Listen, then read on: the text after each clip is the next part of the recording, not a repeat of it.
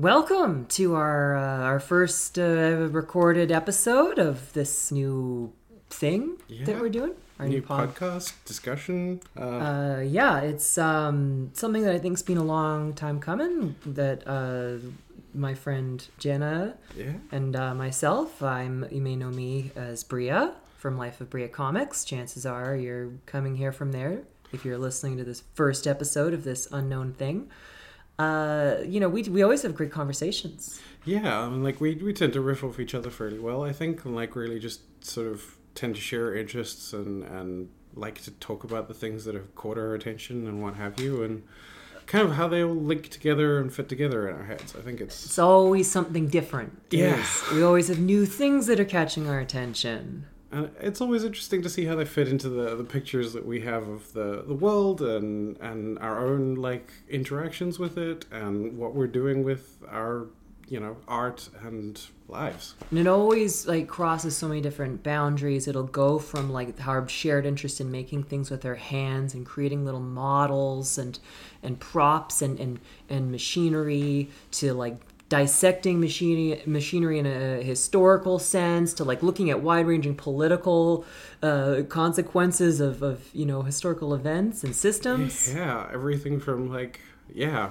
I made a nice painting to, well, what does art mean and how how does A I fit into that? Big button topic at the moment that we've been talking a lot about. And like, yeah, you know, what are the consequences of like... the art that we make, what are the consequences of art that is created into this soulless capitalist system? Like, yeah, there's something that's completely just sold and the person who makes it doesn't care about it, or something that was made with real care and love, uh, regurgitated into it from mother to weird little offspring that yeah, little art babies that uh, doesn't come quite how you want it to be. It's a little different than how you imagine, but it is what it is, and it's beautiful because of it. Yeah, I think it's worth the. I think it's always worth the effort and the the the effect of, of putting your love and time and effort into something. I think always brings way more value than something created for the sake of ticking a box. And that's not what this is. This no. here is this is this is labor of love, baby. This is us talking about the stuff that we like. Yeah, and what matters? What C- matters to us? Because, like, you know, I've done a lot of different stuff. I've been an artist forever, but I've been, like, working at the old comics game for, like, it's going to be eight years this year. And in that time, I've done all kinds of podcasts. I've done all kinds of videos. I've had many a venture. And what I learned in all this time is that no one thing is ever going to really do it. I could have a, something that's a very like specific thing and it could get very successful, and I'm going to get bored of it. I'm going to resent the fact that I got to do the same thing every single day in order to keep on feeding the machine. I want to be free. I want to do me.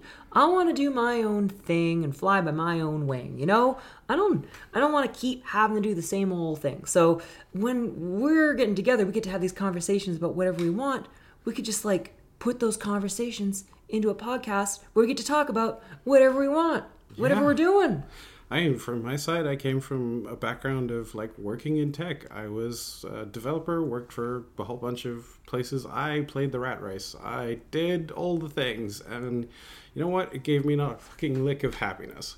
So this is me figuring out, like, this is also part of my journey to, to figuring out myself and what I want to be doing with my life. And you know what? Art has a lot more meaning than corporate fucking nonsense just to move some numbers around in imaginary bank accounts.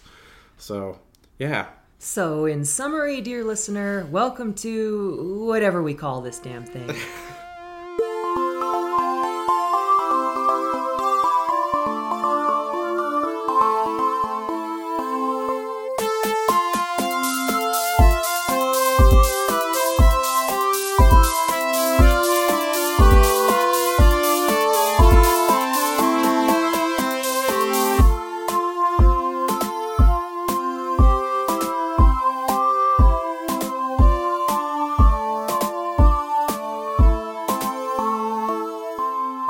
right. Well, our first episode, uh, you suggested the topic. Yeah. So um, Bria mentioned this concept of horse time, and and like it was something that brought up.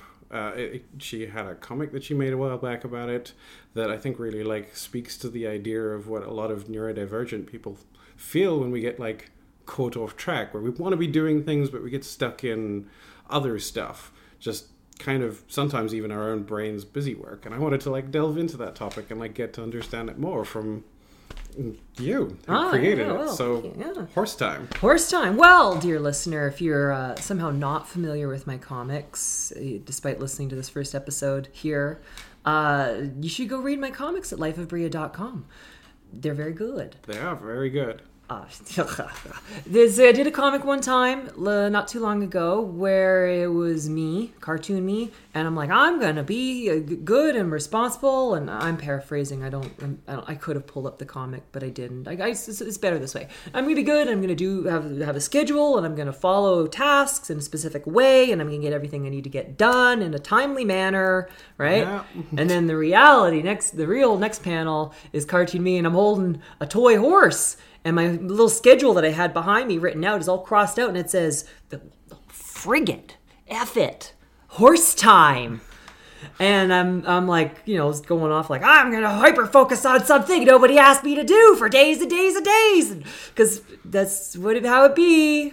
Yeah. That's uh, how I am. I'm, I'm, I just go down a rabbit hole. Like, so that, that uh, the horse in mm-hmm. horse time. That was uh, this summer. I was getting into model building. You know, mm-hmm. you know, all yeah. of my models. Yeah, I'm be trying to. I get like these hyper realistic art models.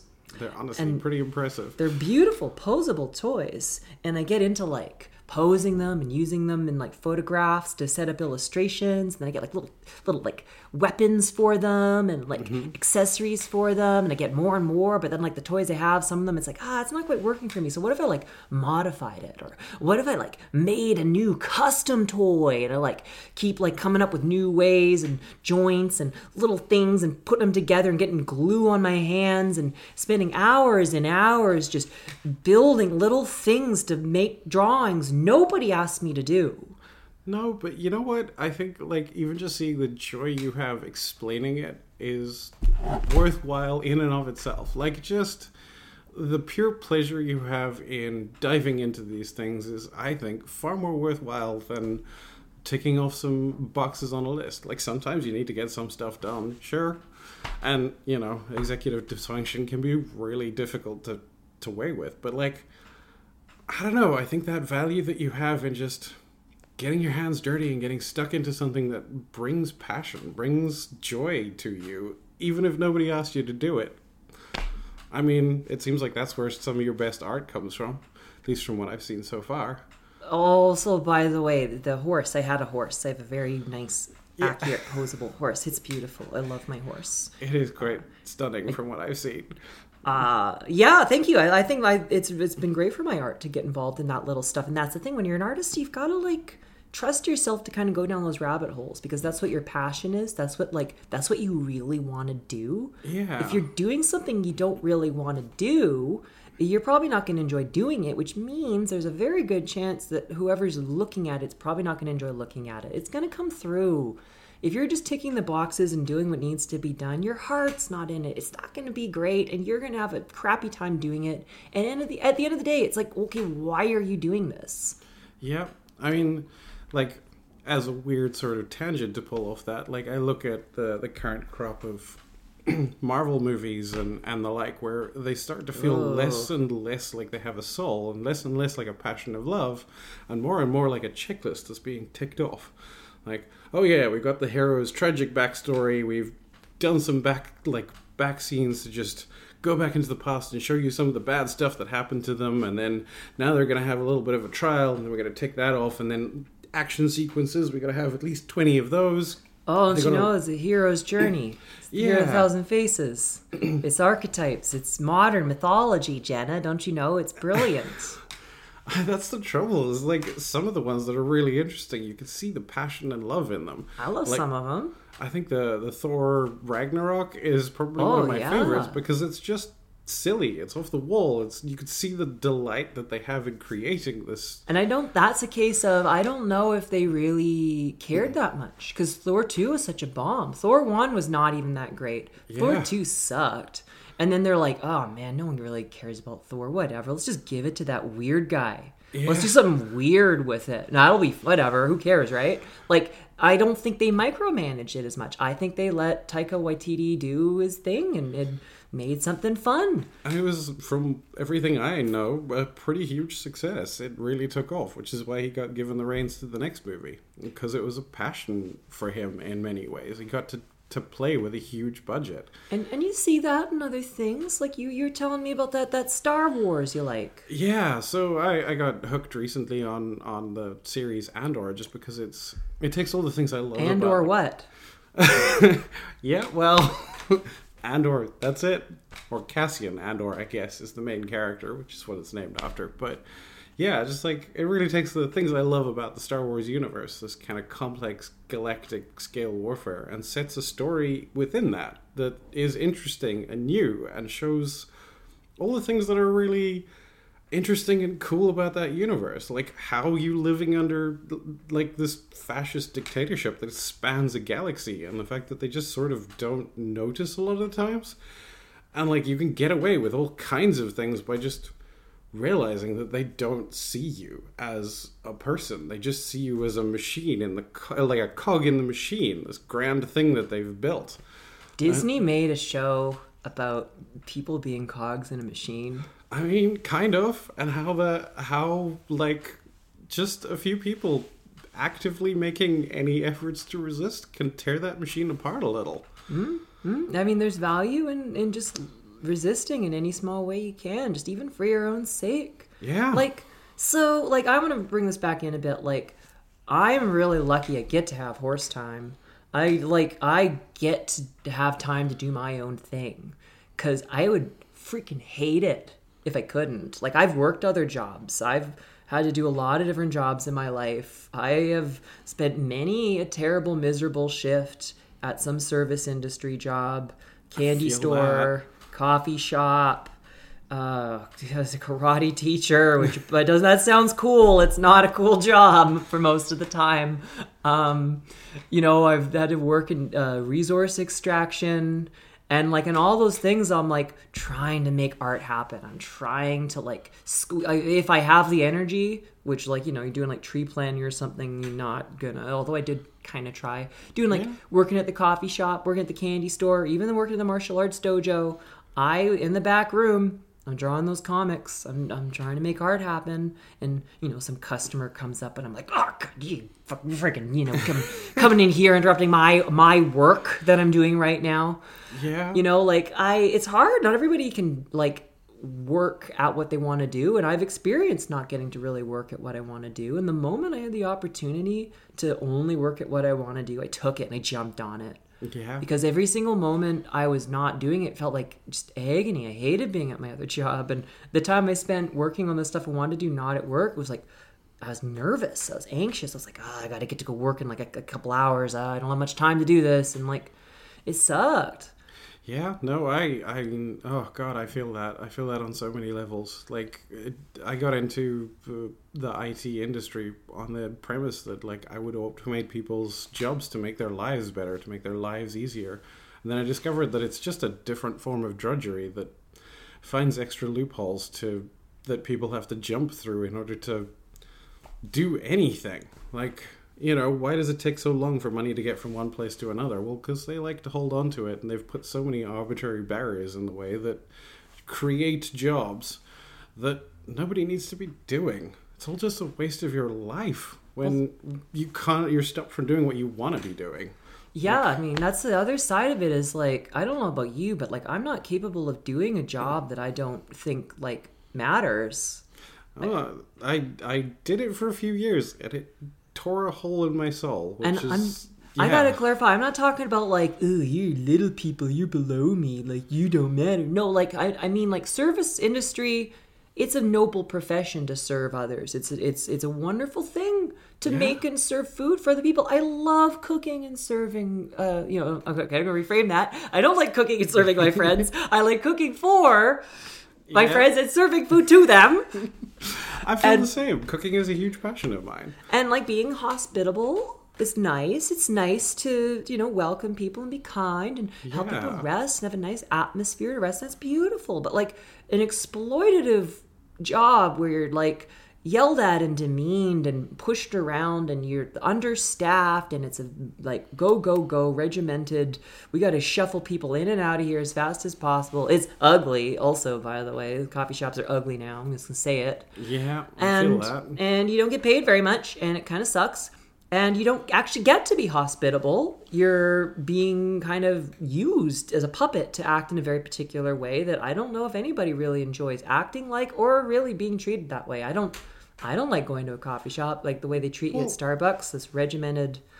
I mean... I want to chill, man. There's these... Uh, I, I was reading an article the other day about how they're um, trying to push people to not sit in coffee shops. And this was before the pandemic. I say reading the other day. I came across it again the other day. But, like, before the pandemic, like, they were already trying to push people out of sitting in coffee shops. Yeah. So it was like...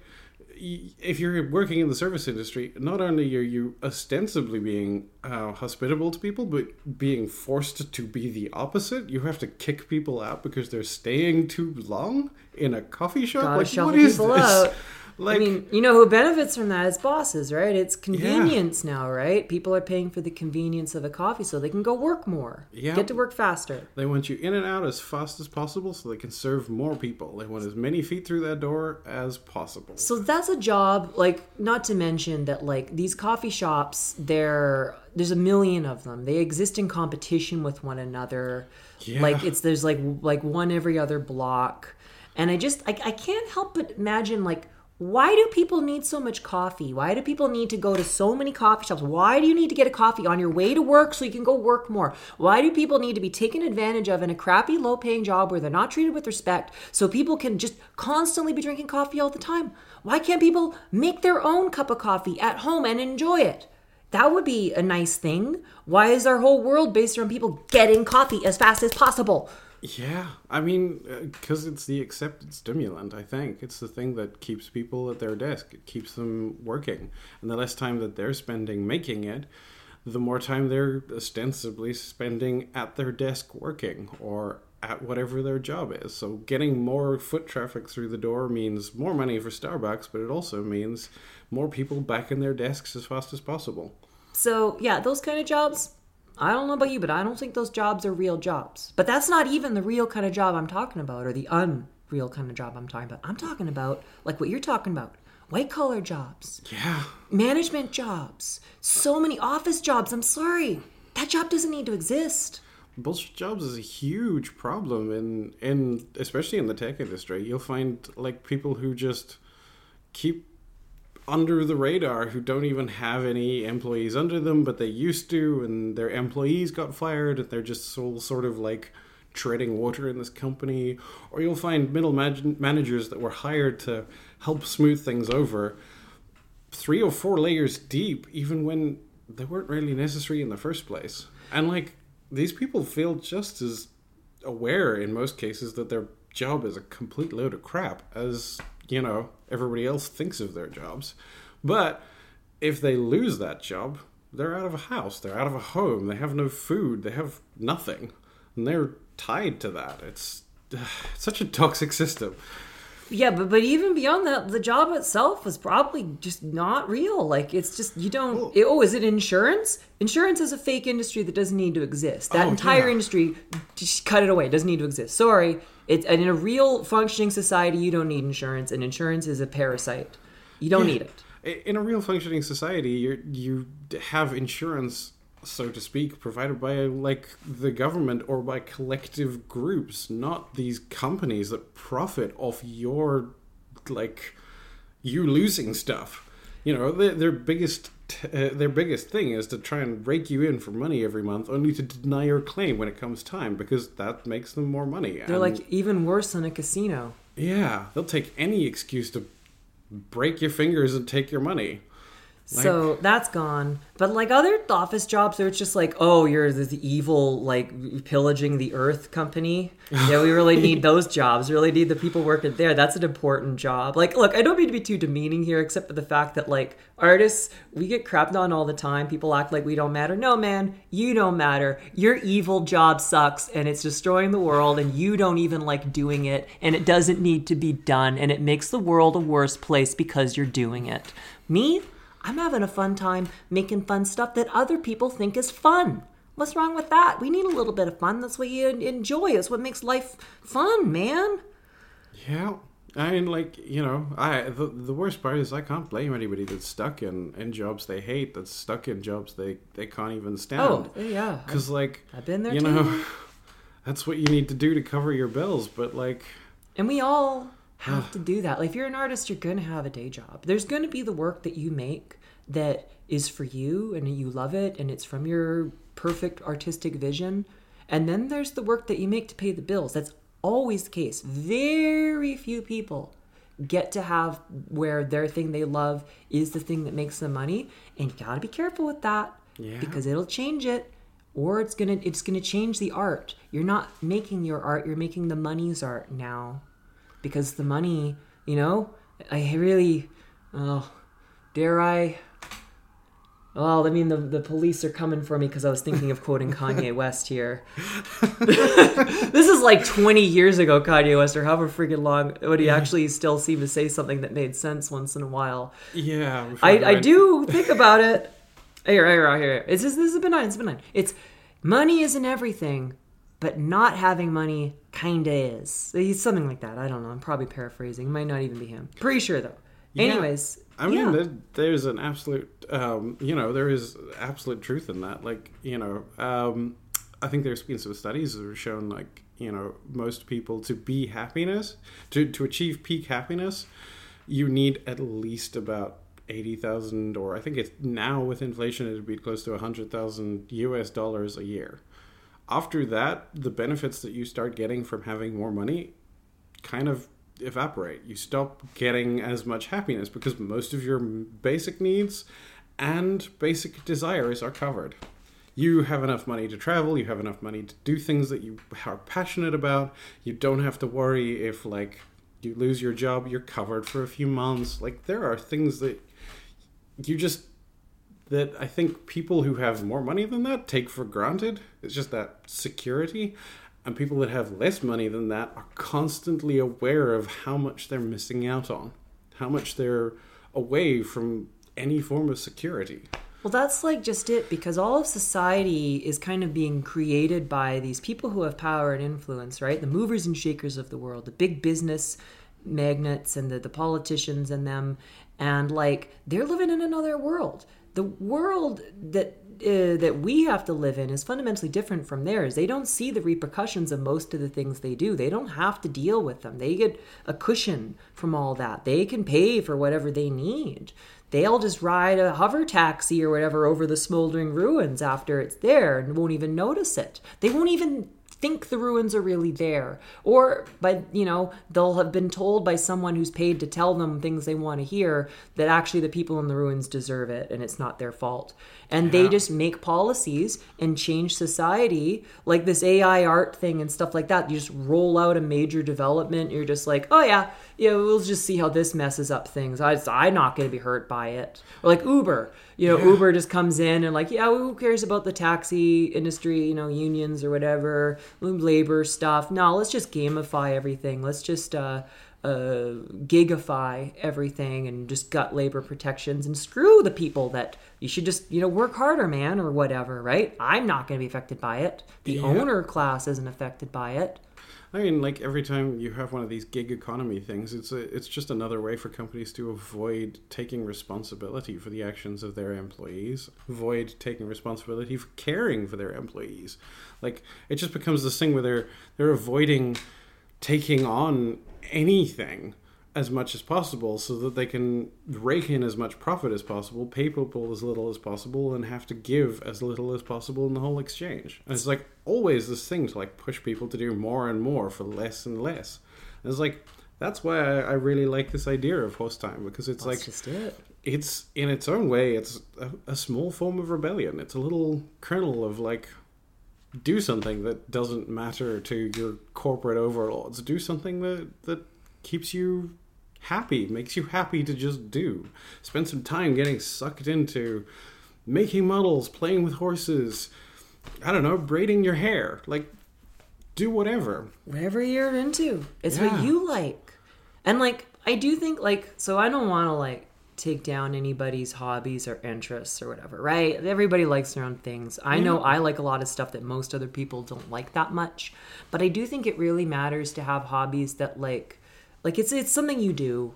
You're doing yeah. something. You're really exercising some kind of creativity there. I know not everyone's, like, a completely creative, in touch person, but I think everybody's capable of that and everybody benefits from it. And it's like, I don't think just watching T V and movies, because it gives you a temporary dopamine hit.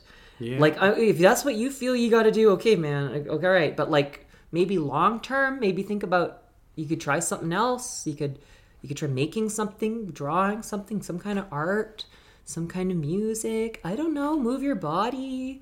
Do yeah. something that you that feels good. That you, you know, like. And if, okay, I don't know, if you don't like anything that, well, I don't know, maybe you need to go to therapy, but...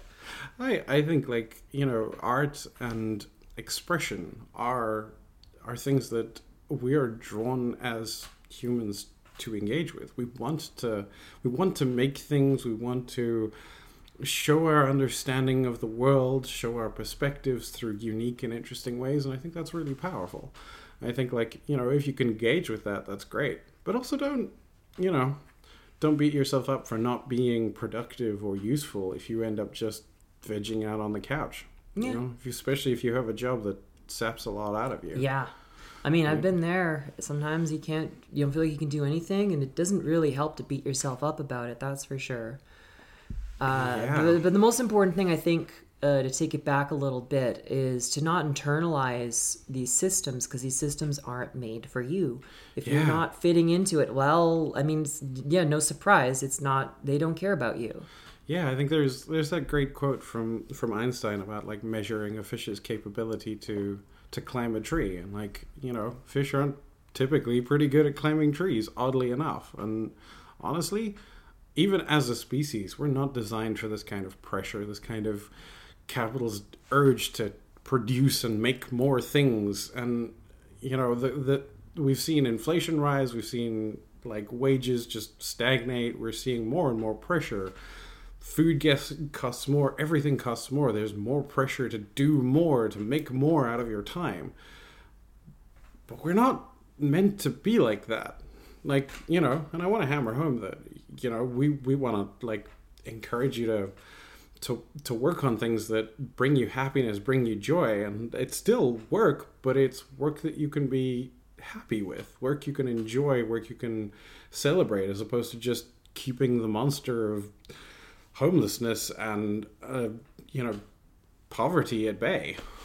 Like, yeah, I mean, it, it's a bit of a catch twenty-two with it, because you can get caught yeah. in a trap of, like, you need to keep working to survive, right? The paycheck to paycheck. And it's really hard to break out of that cycle until it get a place where you even have time to yourself to do what you want to do. Yeah. But the trick is to find that thing that you like doing, because it's kind of like a trusting yourself. It's like, okay, I'm going to trust that this time I'm spending to do what I want to do is worth it. It will pay off somehow, because yeah. it's what I want to do.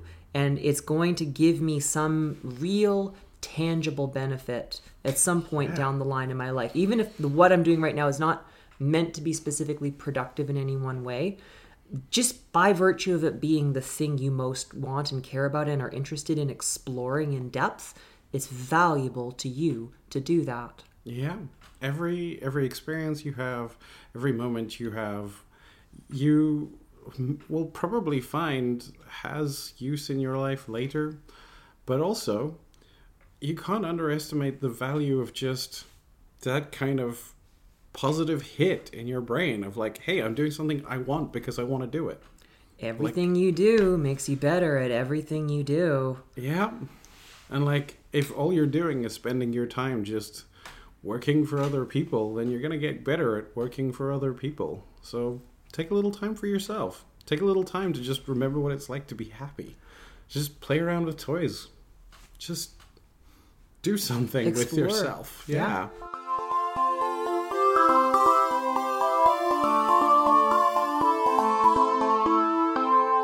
Now, I do think there can be a bit of a dark side to Horse Time.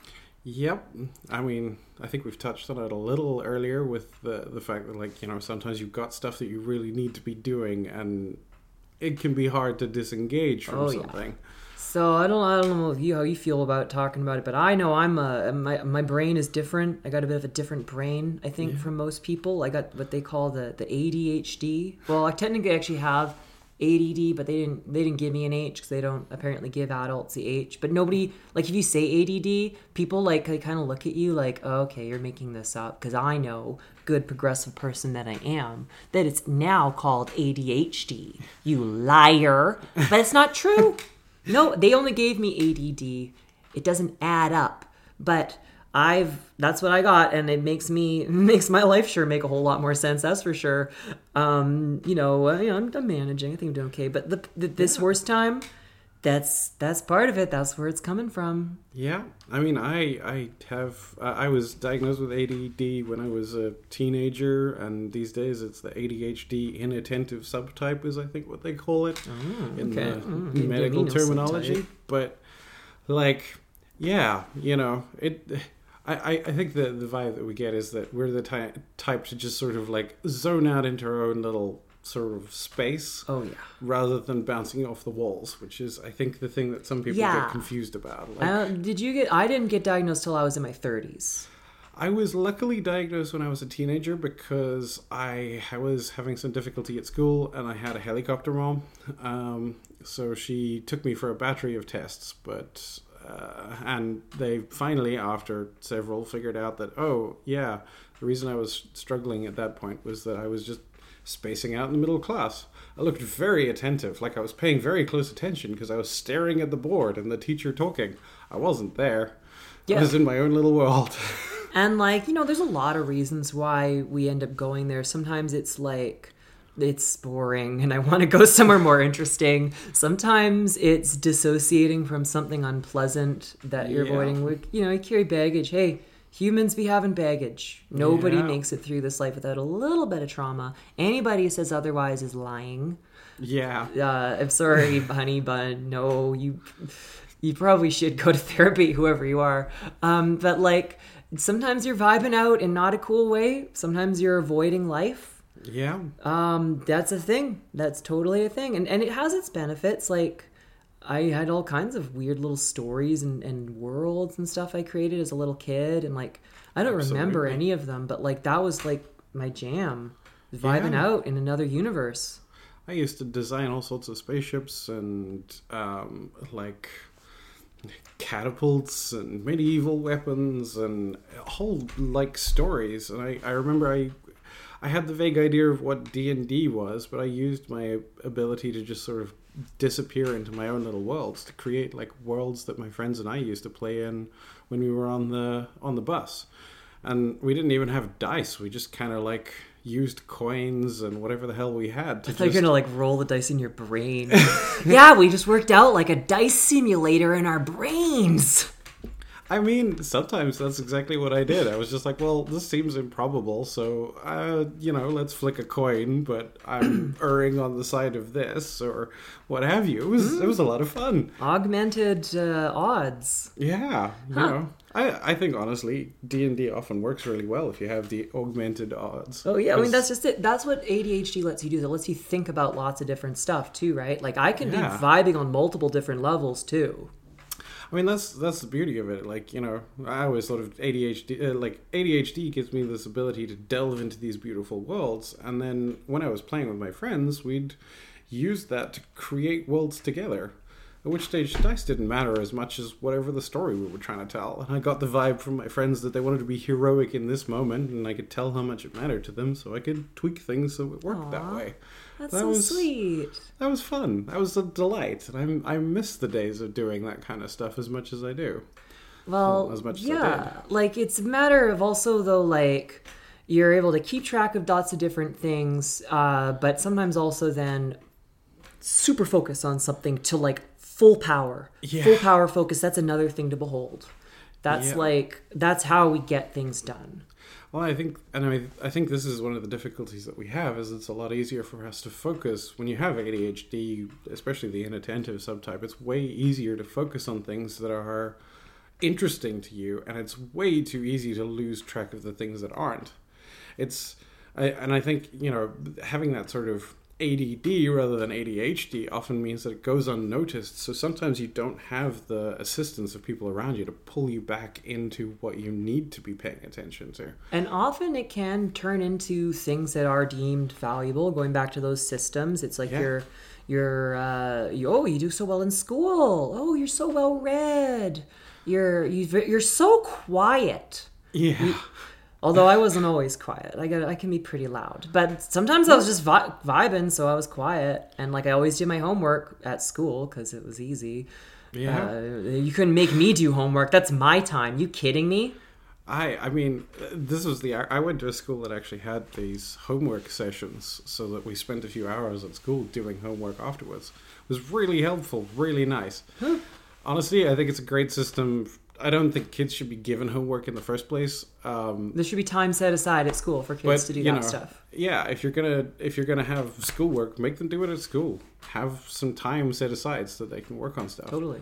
And like I spend most of it like in the I T lab, like making silly programs, but or playing Counter Strike. Honestly. Well, like how long how long did it take you to do your homework? Did it take you very long to actually finish things? Well, so this is the funny thing. In my final year of school, my math teacher absolutely hated me because I was getting A averages because I understood the work and I'd spent the time having a sort of A D H D deep dive into how the math worked.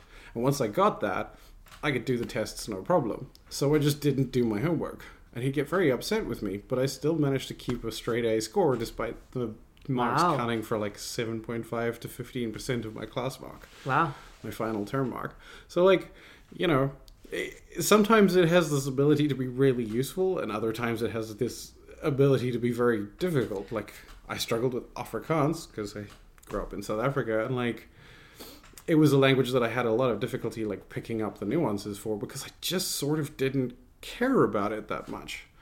Um, mm, you know. Yeah, that's why I struggled with French. I mean, like, I, I liked French and I wasn't bad at it, but after a while it was just like, why am I learning this? I don't know. Why do I have to know this?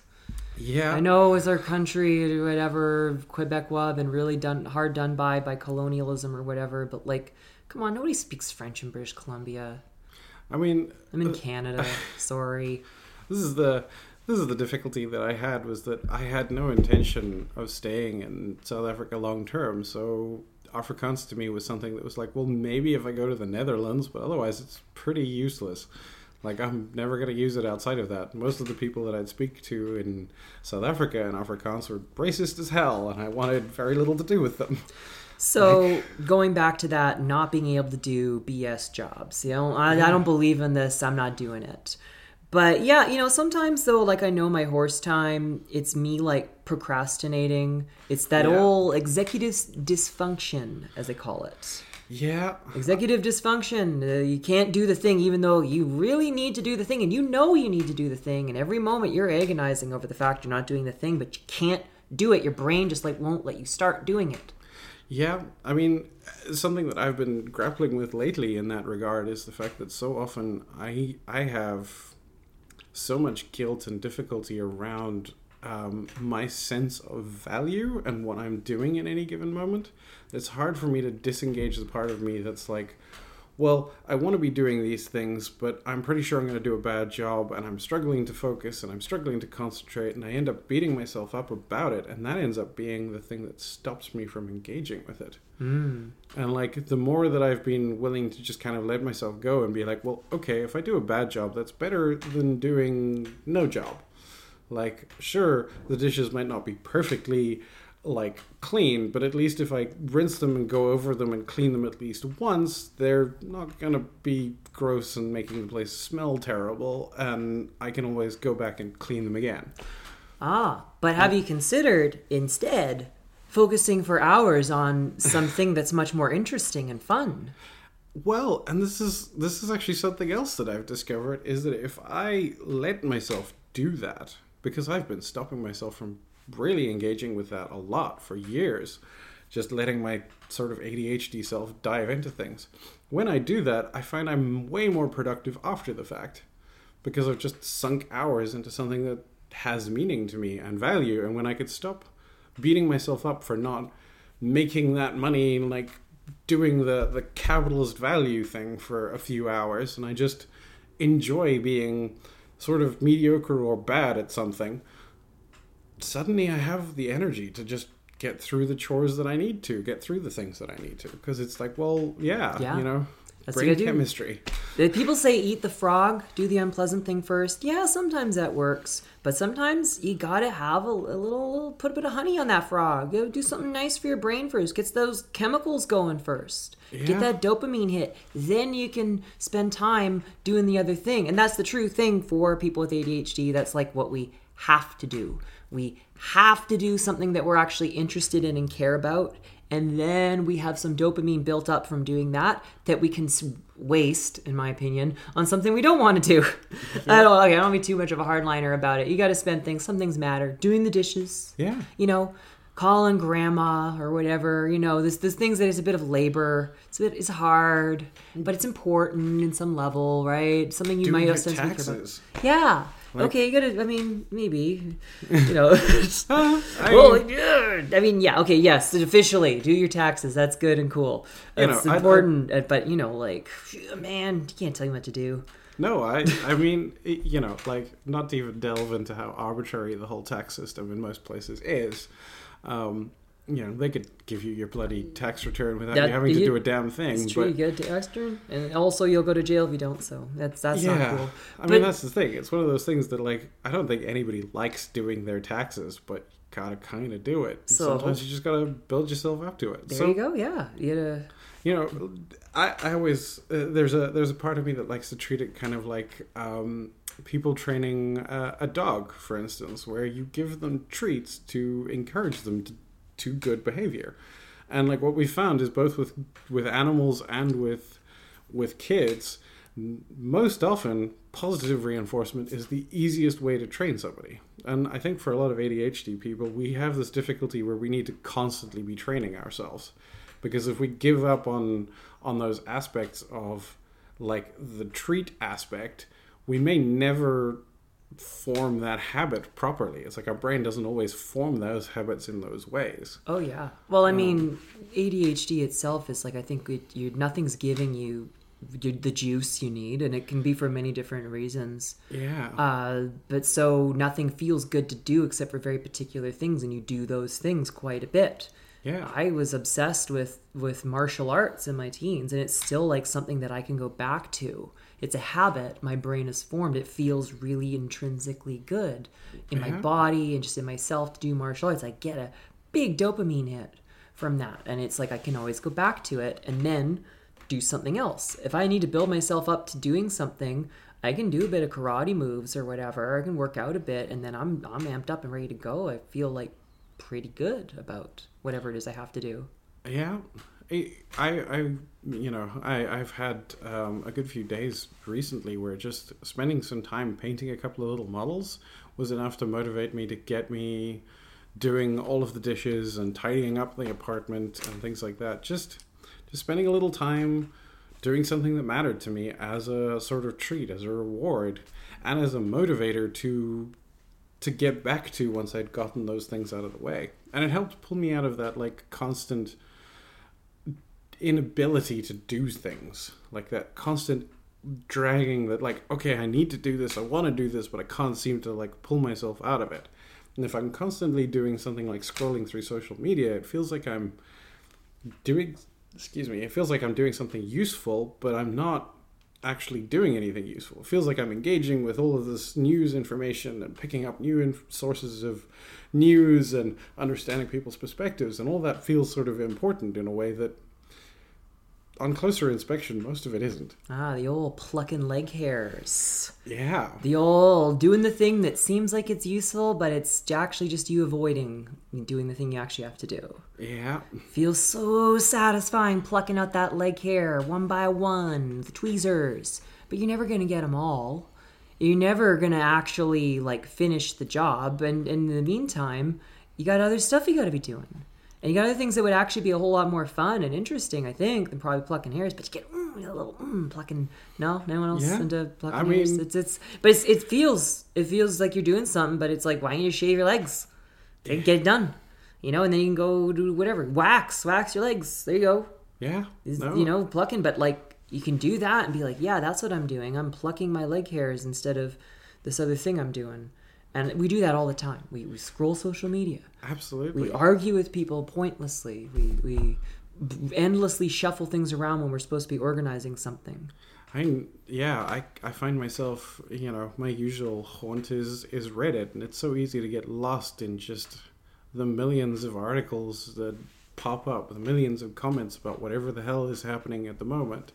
And I find it a little slower than something like Twitter, but I know that a lot of people get stuck in the same kind of doom scrolling on Twitter, where you're just, it feels important, it feels relevant, it feels like you're picking up all of this new information, but you just kind of not, you would have gotten more information out of it if you'd gone to a few trusted news sources and gathered the important information. And like, you know, that in itself is a little bit of work to do, but it pays off, I think, if you can find your your places to collect it as a as an aggregate rather than a just sort of like, I'm going to sit here avoiding doing anything important for hours. That feels like going back to the old selling people convenience, but it's actually not all that great. Yeah. You think it's nice to have one place to go for all your news, but is it really? Well, I mean, this is where it gets complicated. You know, I think uh, that's a whole deep dive, I think, for another time. Yeah, but that's probably, I mean, any one of these things we talk about ends up going off in some direction, and that's the whole point of Horse Time. Is it's just like you go down a rabbit hole, you get into what you want to do. And yeah, sometimes maybe you're avoiding something. Sometimes you need to do it before you can do the thing. It's yeah. not avoiding, it's getting a running start. Yeah. And I think sometimes giving yourself that, that head start, giving yourself that little bit of juice to say like, okay, well, you know, I get to have the good time too. I get to have the good time before I get to the hard time, because honestly, it feels like so often the hard times are all the time. And if you don't take a little time for yourself to just give yourself that reward, it's just too much. It becomes too overwhelming.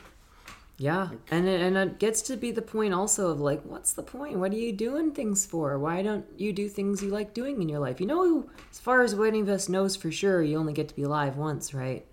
So yeah. maybe maybe you should have some fun when you're alive and do stuff you want to do, because usually they say you don't You don't regret the stuff that you did. You regret the stuff you didn't do.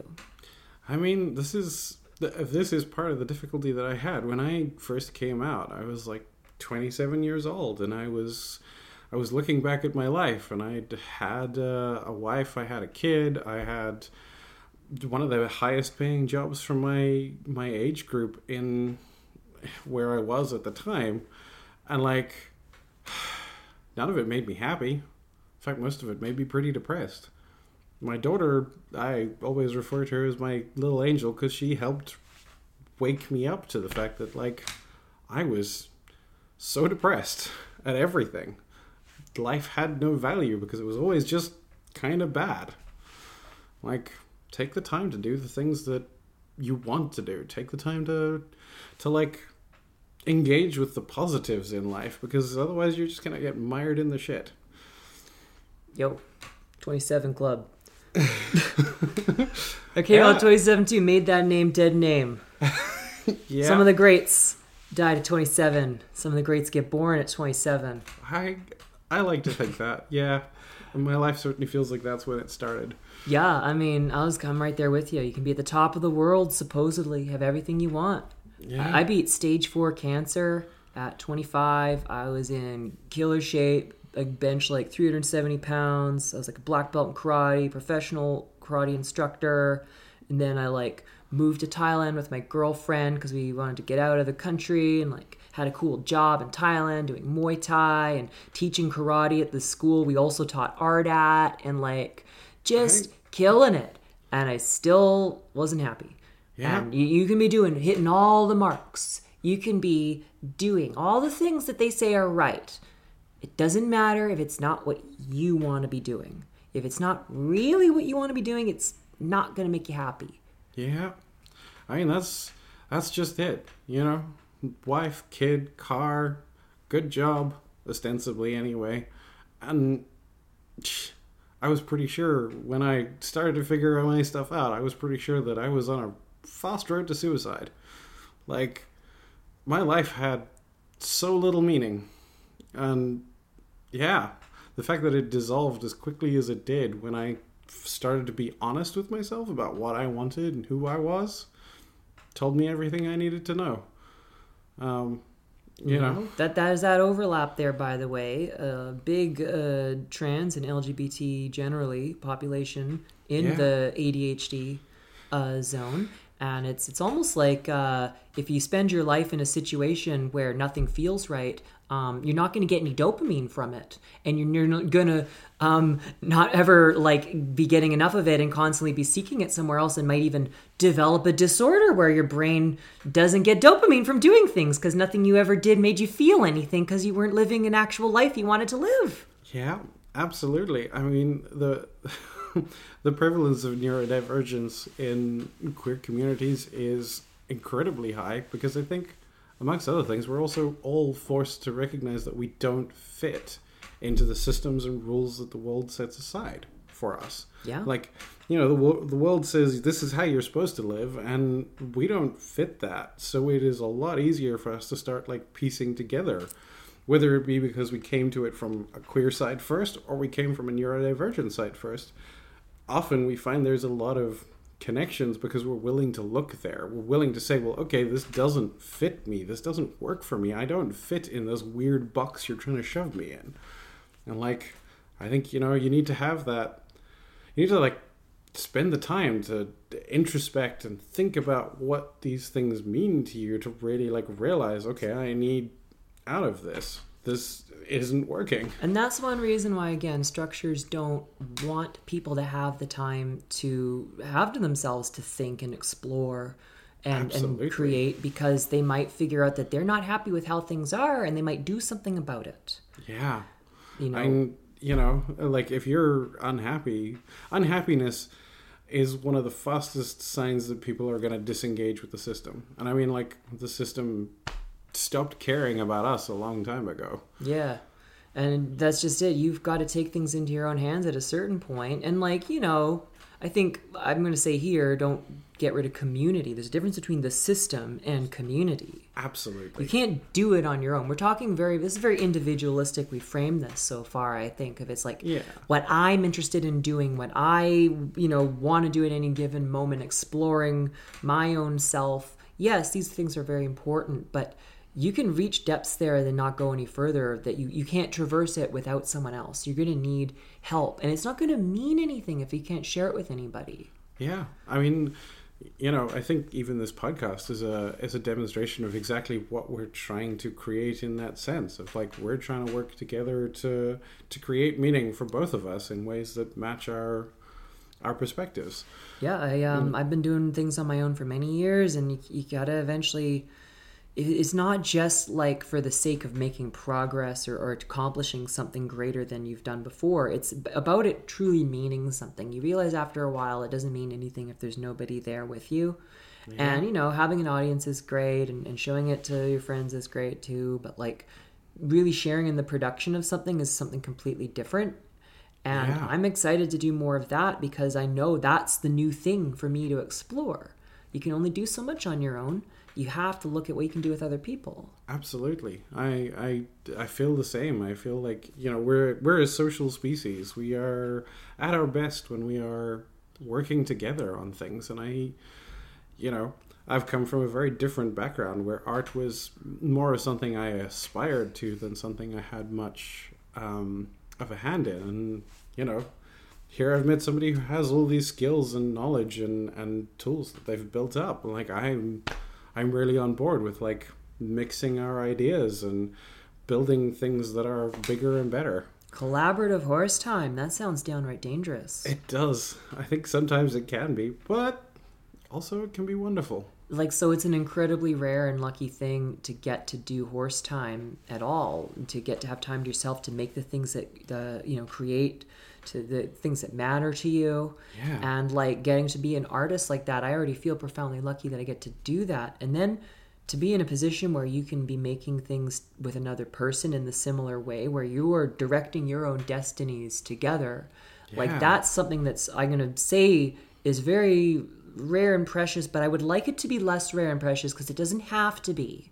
Yeah. It is because of circumstances and because many people, it's hard. It's really hard to coordinate with people. It's hard to make time. It's hard to have enough energy for anything, regardless of who you are. And it, I'm not going to be like, oh yeah, you should be doing that and you should feel bad for not. But like, no. You will benefit from it if I think. I, I, I don't mean to be too much of an evangelist about it, but like for real, I think people should have more free time to explore what they want to explore and ideally do that with other people because they're going to get a lot out of it. I, I'm I'm with you. I think it's important to be evan- almost evangelical about it because, you know, I don't think... that's a message we've heard a lot. I don't think that's something that a lot of people consider. It's like, you know what?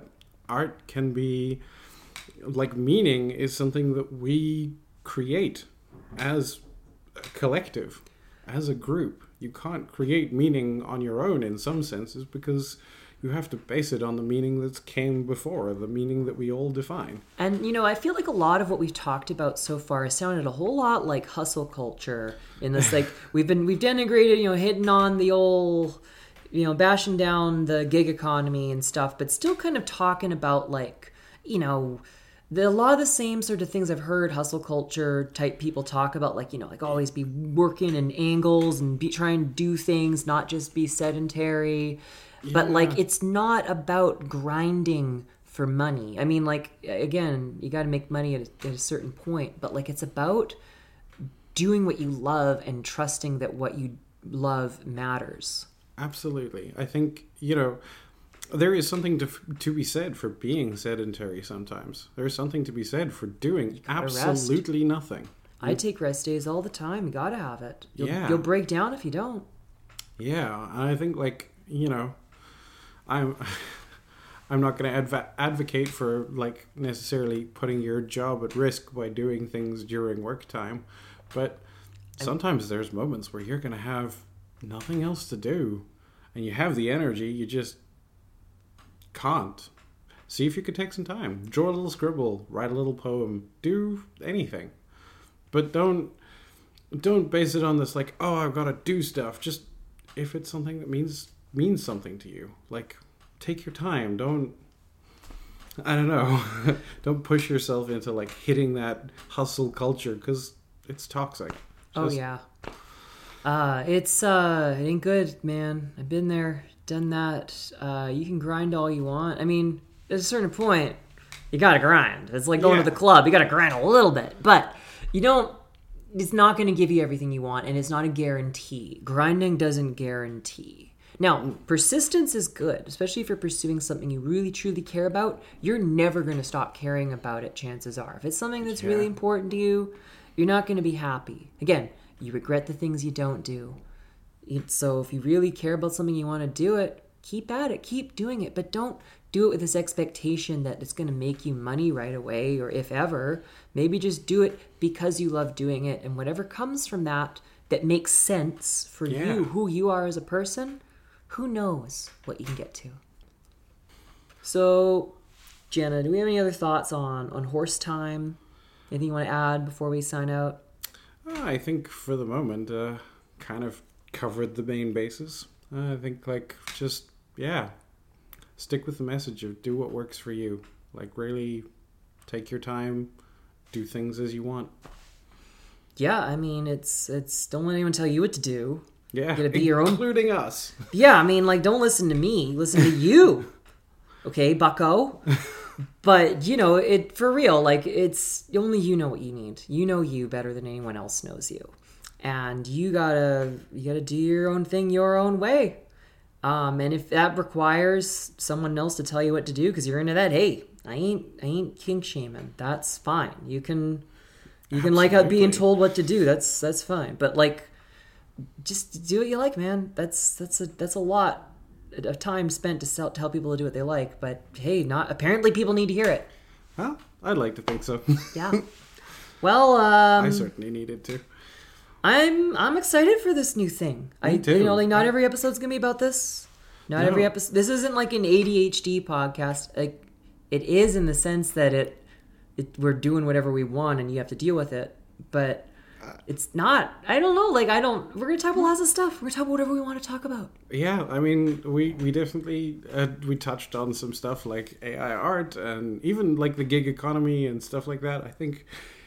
We have thoughts on all of these, but also just like some of our whatever took our interest that was really positive. We're we wanna... always doing stuff. Yeah. That's all. All we do is make things, read things, do things. Every single time Jenna and I sit down, we have an awesome conversation that's like, it just goes on for hours and traverses depths that I never expected to traverse in a conversation with another person as an adult.